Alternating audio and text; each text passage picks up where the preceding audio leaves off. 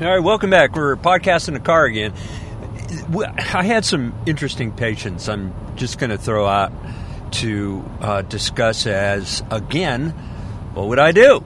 And it's uh, really, I, I think, a, a, great series of uh, discussions because these clinical decisions are tough and I don't think sometimes uh, folks appreciate that the amount of stress that goes into a 15 minute decision making point of entry and exit uh, is significant. And once again, history, physical, medical decision making, you know, it's it's all about that, and we have to apply experience. We have to apply uh, clear, sound judgment, and be ready for the curveball.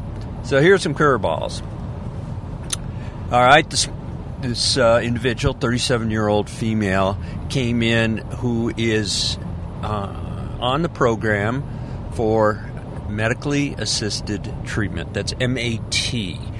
For those that don't know what MAT is, and that's basically everybody, uh, including most physicians, that's where an individual who had a dependence or an addiction, be careful, they aren't the same thing, uh, of opioids, not methamphetamine, not uh, marijuana, not other substances of abuse, but specifically opioids, can receive a drug called buprenorphine, which we've talked about. It's a mixed drug. In other words, it's not a mixed agonist antagonist like other drugs, like naltrexone, but it is a drug that has a, a, a ceiling effect. It's a drug that you will take as a uh, partial agonist, is what it's called. And an agonist is something that activates something, and in this case, an opioid receptor, and I'll call it a mu opioid receptor. That's a class, mu, mu. And it sits on that receptor, and it sits very tightly bound. And the importance of that is if you're going to be sneaking around taking oxycodone, hydrocodone, um, heroin, and fentanyl, even, this drug albeit small, has some protective effect, and more importantly, in the case of MAT, it uh, decreases cravings and wants. So I'll call that what I'm referring to as a protective capacity. It decreases the seeking of a drug of abuse. Now, methamphetamine, marijuana, other drugs of abuse like cocaine, they don't work at the mu opioid receptor. So, uh, medication assisted treatment, buprenorphine or methadone, even, it's not going to be effective. Those are other types of treatment. But in this case, this young individual, mother, had children young, came up in a cycle of abuse from dad, who was a substance abuser, um, and abused her, uh, has happily turned himself around uh, thanks to this individual. Um, and she came in and she had tremendous abdominal pain. And I had her come in because of a few issues. About a month and a half ago, she had emergent surgery for a uh, ov- ovary that's well, it's a torsion. It's where it's twisted. Um, and that was an emergency surgery. And she had this persistent abdominal pain after the surgery, and it kept on and kept on. And she came in to see me because she was running out of options of places to go. Her surgeon, he he left the area. I don't know what the circumstances of that was all about, but there was OB and GYNs and others around that had wait lists, were difficult to see. You could go to urgent care, you could go to the ER, but ERs, you know, they're going to do the basic stuff. They're going to look at the abdominal stuff with blood work, maybe scans. They may take it a little further, but they didn't. And uh, wait for the surgical referral if they felt she was not of emergent necessity to see somebody that day or night. Well, it just kind of went on with her. Um, was she handicapped because she was on buprenorphine? Well, the backstory on that is before you have surgery, you have to coordinate with the individual who is also prescribing buprenorphine for MAT because of the nature of buprenorphine being so um, adhesive to the mu opioid receptor. And you can overwhelm it with the drugs used uh, by the anesthesiologist, but it, it has to be known, the dose has to be known, and there has to be a plan, particularly post op analgesia. So here this individual was about a month and a half ago in my office with significant pain, abdominal pain. We uh, worked through that, getting her to the appropriate individuals, and I had to put her back on oxycodone, which was her drug of um, pleasure. And when these mu opioid receptors get a pure agonist, which the oxycodones, hydrocodones, and morphines are, they're pure agonist. They um, they're not a partial agonist that have a ceiling effect. The more you take, the, the more you get. Uh, with the high, the side effects, and the potential downsides with respiratory depression, even respiratory arrest. And it's a pure mu opioid agonist. I can tell you this is the, the thing that gets those those addicts. If a little is good, a lot is better. And it's the problem with tolerance too her tolerance to this drug was diminished, although she had some tolerance. And I had to be careful with it. But interestingly, she did not find it pleasurable. And I see that a lot. She did not get that dopamine rush in the reward pathway that she used to get. But she got some pain relief. Okay, we're good there. We got her into the GYN and they worked with her and she got some better. So she got back on her Suboxone, and she was happy with that. And Suboxone, for those that are not familiar with it, is in milligrams.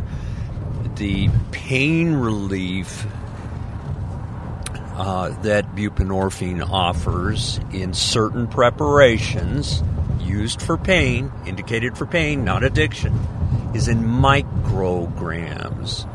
That's a much less potent preparation.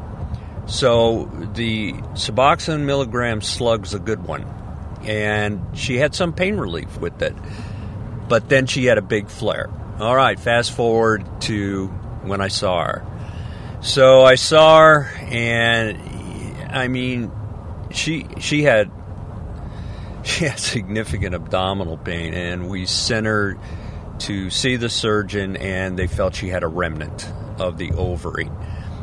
So surgery is planned.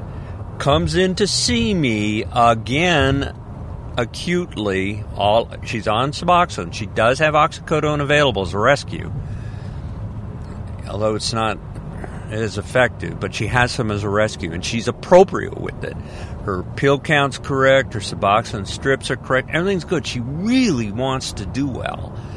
And um, she comes in and her blood pressure's sky high. And this is a 37 year old that's otherwise healthy. So we look at her and we examine her and we get the history, the physical, the medical decision making. Remember, you know, we we have time constraints, but in this case, we don't have time constraints. Please understand that.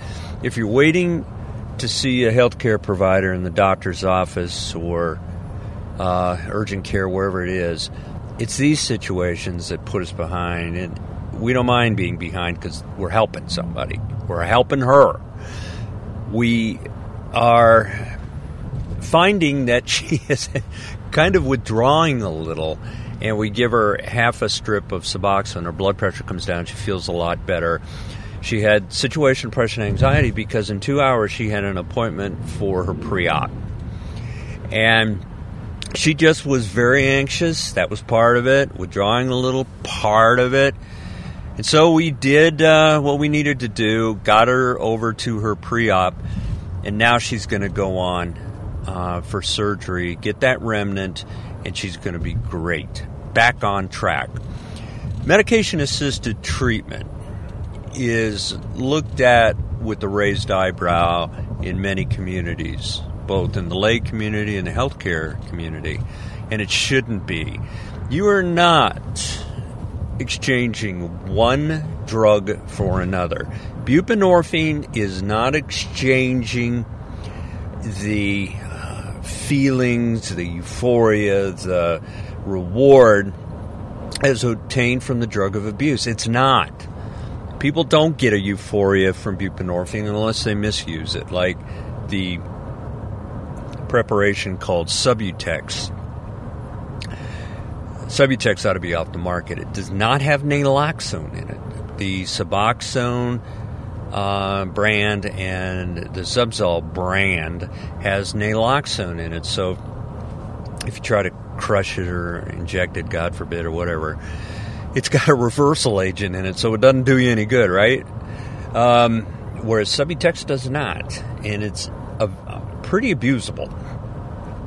It's not known by many circles, but buprenorphine is the third most uh, diverted and abused drug currently as of this podcast. So, all right, here we have this individual that we got back on track. We're going to get her back on track. We did it once, we'll get her back, but right now she needs to be on a pure mu opioid agonist. So I gave her oxycodone. That's fine. That's fine. We're going to monitor that. Ongoing adherence monitoring will be robust, no problem. She's had good urine screens, she's had good pill counts, she's uh, been very appropriate, and she is what I love about medication assisted treatment. It is probably one of the most gratifying things I do. We take people whose troubles from either dependency or addiction, usually addiction, have led them to a difficult path and they may have a chaotic lifestyle, they may have other issues, but the fact of the matter is you can watch them transform, and they do. This drug is remarkable. They get a job, their family life starts settling down. Maybe if they had uh, issues with promiscuity or seeking, that settle down. Therefore, their risk of HIV, Hep C drops. Um, and um, with this individual, she never really had had a lot of those problems, but she had the unfortunate baggage she's carried most of her life of growing up rough. So there's a lot of motivational interviewing, topic for another discussion, and a lot of support. I don't mind giving that support. the The key is that she's got the help she needs, and she's on track. So, what does it mean being on track? Well, she's on the dean's list for her community college uh, medical courses she's taking. She wants to be a nurse. Her son got into an Ivy League school who uh, he's 16 and he uh, got full ride, full expenses. Her daughter's fast tracked into sports and probably will get a scholarship. Married, stable relationship, this is what medically assisted treatment is, and underscore medical underscored assist. We're going to get this one back. She was fantastic. I enjoyed taking care of her. Um, yeah, you know, it took a little extra time, but this one's worth it, as they all are. All right, well, I'm about ready to pull up to the grocery store. It's Publix. And um, uh, I've got a couple more interesting uh, what would you do type things. Uh, what I, what we did today, I think, is going to require a lot of follow up. Definitely worth it. Definitely um, gratifying, and this is why I do what I do. So, all right, have a good day. If uh, you'd leave uh, your comments on pain information or maybe pass along to your friends and visit iTunes. I'd love you to leave me some feedback or maybe some stars. If you think it's helpful, that's really helpful to others. It helps us rank. So, thanks again, and uh, here's Publix.